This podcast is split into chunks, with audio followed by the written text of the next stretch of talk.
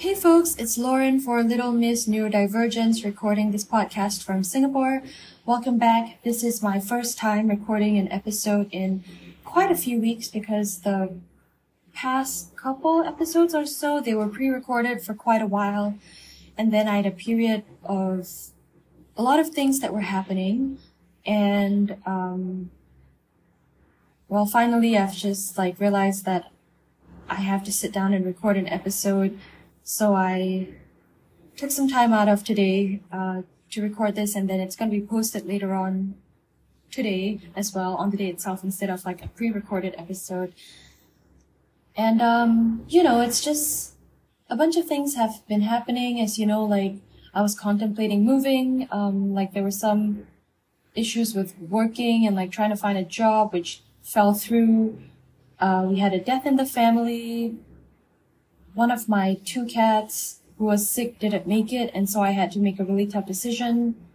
And just getting back in touch with some people that I mentioned on an episode about, the one about conversational narcissism, where I was hesitating to reach back out. I, in the end, I did, and then, you know, just kind of dealing with people's reactions to why I disappeared and trying to explain how my brain works, because, you know, like, while this was the longest period that I've disappeared, you know, I think it was like five months that I just was M I A. Um, I did disappear before, like in all, all the years that they've known me. I think some of these people, I've known them for like seven or eight years. And there would be periods of time, like one to two months, maybe maximum three months that I just kind of, you know, take time away. And maybe at the time, people didn't really think much of it. You know, like, I guess we kind of link it to like, oh, you know, an overload of social media. But then I think now that with my diagnosis, getting a really good look at why I need, like, what's at the root of why I take that time away. You know, like going deeper and understanding it better. I get that now, but I think from the outside perspective, people will, will just be worried, and I get that, you know, like, like, where did you go? And then, like, these are people that I've mentioned in the past, like, they, they depend on me emotionally, you know, like I said before, like, I don't just end up listening to what they're talking to me about themselves, like, like what's going on with themselves, but I end up kind of hearing about, you know, like, what's going on with their family, like various other family members or their friends. And then it just gets a lot. And then on top of like, you know, the other like autism and uh, A D H D things where I just get really overloaded. And then I'm just like, okay, enough is enough. And I just feel like overloaded and I need to step away. But from the outside, I get that people can't really understand that. All they know, it's just like, where the hell did you go? And I get that. So it was just a lot of like dealing with that as well, trying my best to explain it, uh, trying my best to mend relationships where I could, and then realizing that in some of those relationships, I was stepping back into exactly the same patterns. Um, I also changed my phone, which meant that I have lost access to my Instagram account for this podcast.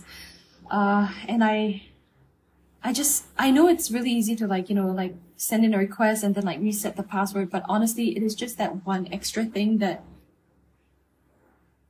if I were to do it, it's just, it's just too much. And I'm sorry again for those who have sent me messages, I assume, and that I haven't been able to access it or open it. I don't know when I'll get back to that. Um, but yeah, so this was just kind of an update to let you know a bit of backstory. A little bit of happy news is that Um, I wanted to say thank you for passing two point five uh, listens on the podcast. Again, I'm really, really grateful that as many people as there has been, you know, have found the podcast and stayed on and like found something that I assume resonates with them. So that is really nice because I think like, you know, being late diagnosed and basically just kind of feeling there was something different about myself, feeling misunderstood. It's nice that out there somewhere, there's someone or some people who are just listening to this and going like, yeah, this resonates with me, and then kind of sticking through for more episodes. So that's really nice. It's nice to know that, you know, like when I'm sitting here and recording this, it goes somewhere. what I wanted actually to talk about on this episode kind of relates to two of the things that I just mentioned in my little update there, which I didn't really plan. But what happened was, in the past couple months or so, as I mentioned, we had a death in the family, and we also, I also had to make a difficult decision to let one of my cats go. And I want to talk about how that relates to something called alexithymia. For those of you who have not heard of this word, it's spelled A L E X I T H Y M I A. Uh, it's described as a difficulty when you, uh, a difficulty experiencing, identifying, or expressing your emotions. It is not a clinical diagnosis. Mental health professionals generally don't consider it a disorder, but it is said to co-occur along, you know, like some mental health conditions like depression or complex P T S D, and it can also coexist, or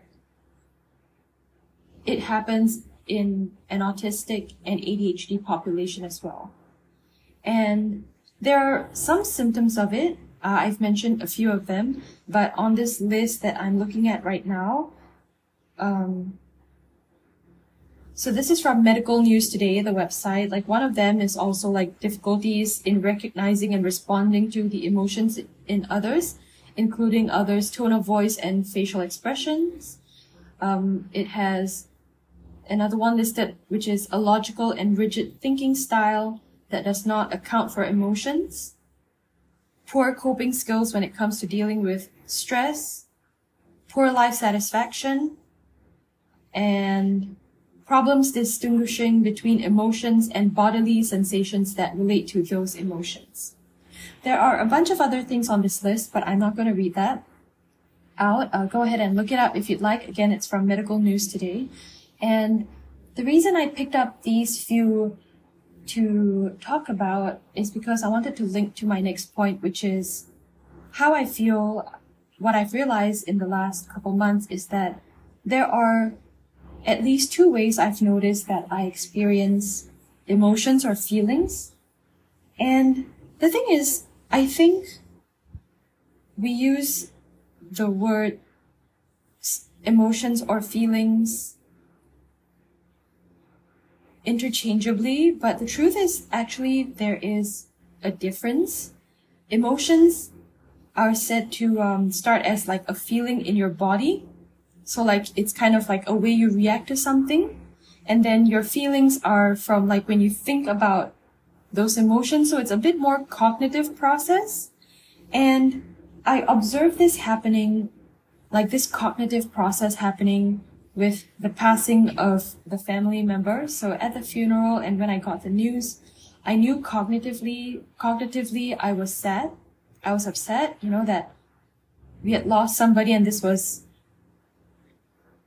somebody who had taken my family in, had shown us kindness. So I knew I was sad, but like at the same time, I didn't necessarily have like this reaction of like crying right away, you know, like, or having like a bodily sensation, but I knew I was sad. I knew I was affected by it. I knew I was upset. I knew I was feeling low. If someone asked me, you know, I could say those things. And I contrast it with when, with my cat. So what happened was that I had expected to have had at least like until mid-July next year. That was the initial estimate the vet had given me. But then at our last appointment last month, it turned out that she actually kind of wanted me to let him go that day. And when I got that news, and I can I can feel that I'm getting affected by it because I can hear it in my voice, that I'm starting to get a bit shaky, that like immediately I responded without even thinking about it.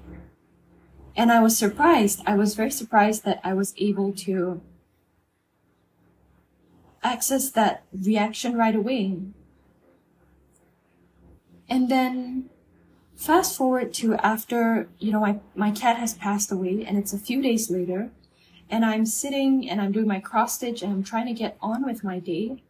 And then suddenly I realize that I feel this, I feel something. in my body. It like, it's a physical sensation I can feel. And it feels like, if I had to describe it, it felt like I was empty or hollow in my chest and in my throat.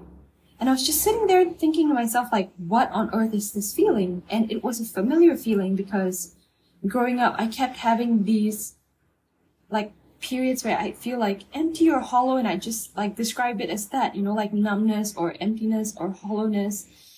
But in this present day with my autism diagnosis and just having access to vocabulary and terms around what autism and A D H D is like, I immediately looked up what emotions or feelings, I can't remember the exact term I look for, but what they feel like in the body. And I was shocked to discover that what I was feeling was sadness. I was sad. Because, like I said, it was in those body parts that I was experiencing it. But I was surprised that I couldn't name it because, like I said, just, you know, a while ago, at someone else's funeral, I could tell I was sad. I knew that, like cognitively, I knew that. But then in the moment when, you know, like when there isn't an immediate, like, like it's not right in front of my face, I can't tell what it is. And I guess that's the alexithymia. On the flip side of negative emotions, I think the way that I experience alexithymia with positive emotions is also linked to what I, I guess, like after I got my A D H D diagnosis and then understanding how dopamine chasing can play a part in, you know, it's just one aspect. It's not the whole thing, but it can play a huge part in why I might tend to be impulsive or keep chasing some sort of, you know, like little high. I'm wondering if it's also because of alexithymia, whereby I can't tell in that moment that actually just because I've had this, something happen, like that's good and that's happy, I'm constantly still looking for like, what's the next thing? Like, what's the next high? And an example of this more recently is, like I mentioned, I recently changed my phone. My mom, I think in a moment of, I don't know what it was a moment of, I don't want to assume, but when she decided to get me a new phone, out of the blue, like it was a phone I had wanted, I had dreamed of, I had hoped for, and didn't really have, even though I h- hoped, I didn't have much hope, real hope that I would act- actually get the phone, but I did. And it's funny because on the day of and the day after, I couldn't actually tell that I was happy or, or like excited about it. Like I knew cognitively, like I'm happy, I'm glad, like I could name it. Like, again, if you asked me, I'd be like, yeah, I'm glad I got my phone, I'm so happy. But like, it wouldn't come through in my face in, and in my voice. But then on the, like, on a, when I'm in a place where it comes to me, like when I'm reacting, when I'm happy, and that is when I think it's those moments of what I call my autistic joy, where like, I've mentioned before, you know, like people have mentioned it before, we knew that it was like autistic joy, where I would like do this little dance or this little stim where I'd just be so happy in that moment that I just like physically move my body and just be like, wee, and like be happy and like just make a noise, you know, and like that would be the, just not the cognitive way of it, but just a response way to it. So again, it's those two states of experiencing feelings and or emotions, you know, like one is knowing like, yes, this is, I know I'm feeling this way, even though I can't exactly feel the sensation in my body, like logically or cognitively, I knew that, I know that. But then on the other side of that, it's just like, oh my God, there's this reaction. And I, you know, I'm not even able to name it because in those moments when I'm dancing or like I'm happy stimming, it's like, I can't describe it. Like, I know it's like a happy, like light feeling, but I couldn't tell you exactly, like, it's because I'm excited to know something or I'm happy to know this or I'm grateful. Like it just, it's just a feeling. And I think it's just so important to know this about yourself because I know that now, because of my misdiagnosis and my misdiagnosis, like bo- a combination of both, I feel like when you can't explain that, oh, you know, like, it's not that I'm feeling hollow or empty, it's just that I don't know what that emotion is. If you can't verbalize that about yourself, there's a really high tendency that the clinician is going to miss your diagnosis. And I say that because this was my experience, you know, through the years of like different, like, uh, like diagnosticians that I've seen. Sorry, that was my cat who's sitting next to me. Um, hey, hi, sweetie, do you want to sit with me? Come here. So as I was saying, the clinician might miss your diagnosis because there's a confirmation bias when they work from, you know, like that initial diagnosis of, okay, trauma and depression. But then I think in my case, not necessarily knowing to go deeper and realize that there were also instances in my childhood, in my early years, where I had been told, you know, like, you need to calm down, like you're, like my dad would have this signal for when I was getting really like over the top happy, or like if I was getting too sensitive, like, like my dad especially would just like tell me like, you know, like kind of bring me back to myself, and not realize that in those moments I was just reacting. And maybe that's kind of normal for a kid, I guess, to just kind of react. And then we learn to temper our emotions, I suppose. But then not, yeah, like not realize that I think as a kid, one of the things my mom used to say was that I was very ungrateful, because she said like, I would keep wanting things even though she'd just gotten me, like she'd gotten me this little snack. And then like five minutes later at the next shop, I'd be like, can I have this? And then five minutes later at the next shop, I'd be like, can I have this? And I think it's a combination of, number one, the A D H D that nobody knew about. And I probably have already forgotten that, you know, I just had something nice and novel, and then maybe it's worn off, and maybe it's like chasing the, the dopamine. But I think also it's also a combination of not knowing that alexithymia in my body, where I'm feeling happy and knowing to identify that, like, I have to keep chasing it till it gets to a threshold where like, okay, now I feel like I'm grateful. And like, that's the cognitive side. But then also, like I said, like the, the moments when my dad would kind of be like, okay, like calm down, you know, and like have this signal for me to like, like watch yourself. And like, again, you know, it's that confirmation bias that the, the do- doctors and clinicians and various counselors I've seen since I was like fourteen or fifteen. And the longest one I've seen were like between two years to twelve years.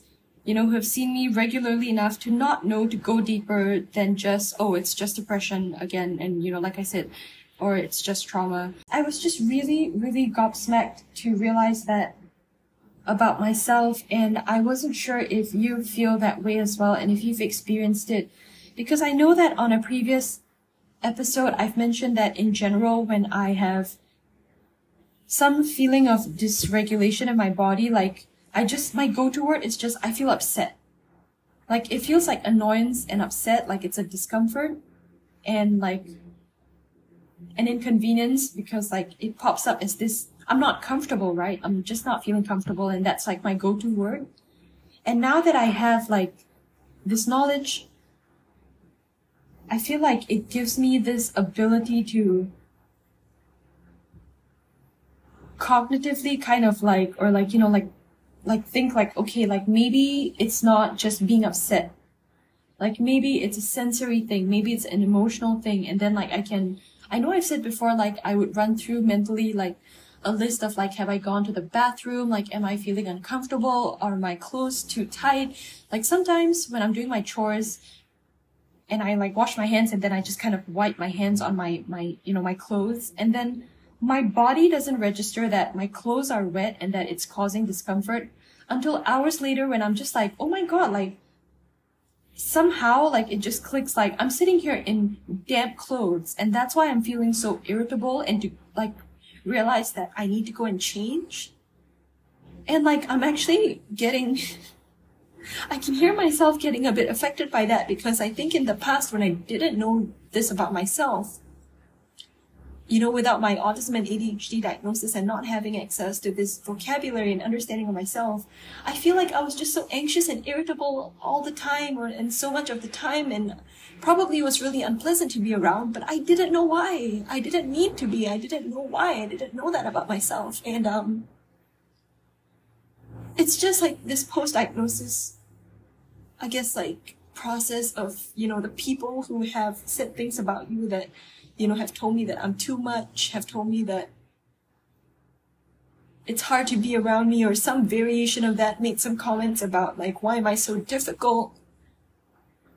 To realize that I didn't even, my body just couldn't process what I was feeling, and so I was just reacting, like, I was just in, like, a reactive state. And it's just so helpful, you know, like, to know the sensory side, but also now with these more recent, like, emotional events, to know that the checklist can also include how I'm feeling in my body. And another thing that has helped me, apart from that chart, which highlights, like, you know, where in your body you would feel emotions, and I would like to say it's really interesting. Also, just, just to put a pin in, like, that, where I was going. It's very interesting because when I was going through my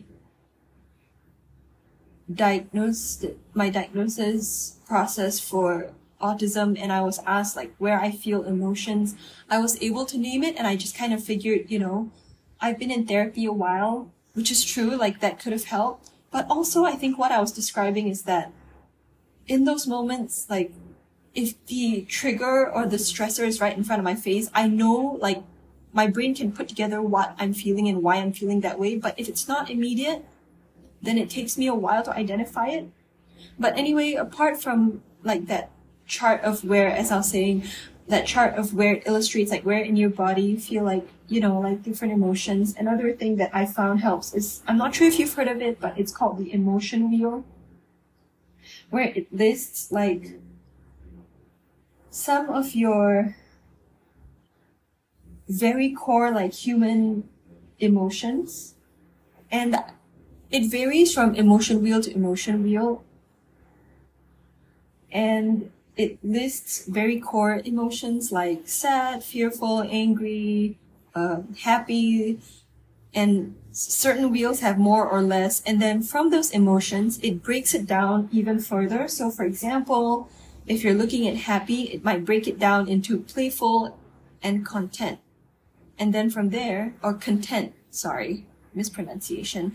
But then from there, it also breaks it down into, like, feeling cheeky and free. So that, for me, I find it really helps me to put a name to what I'm feeling. And personally, I feel like that has really, really helped me with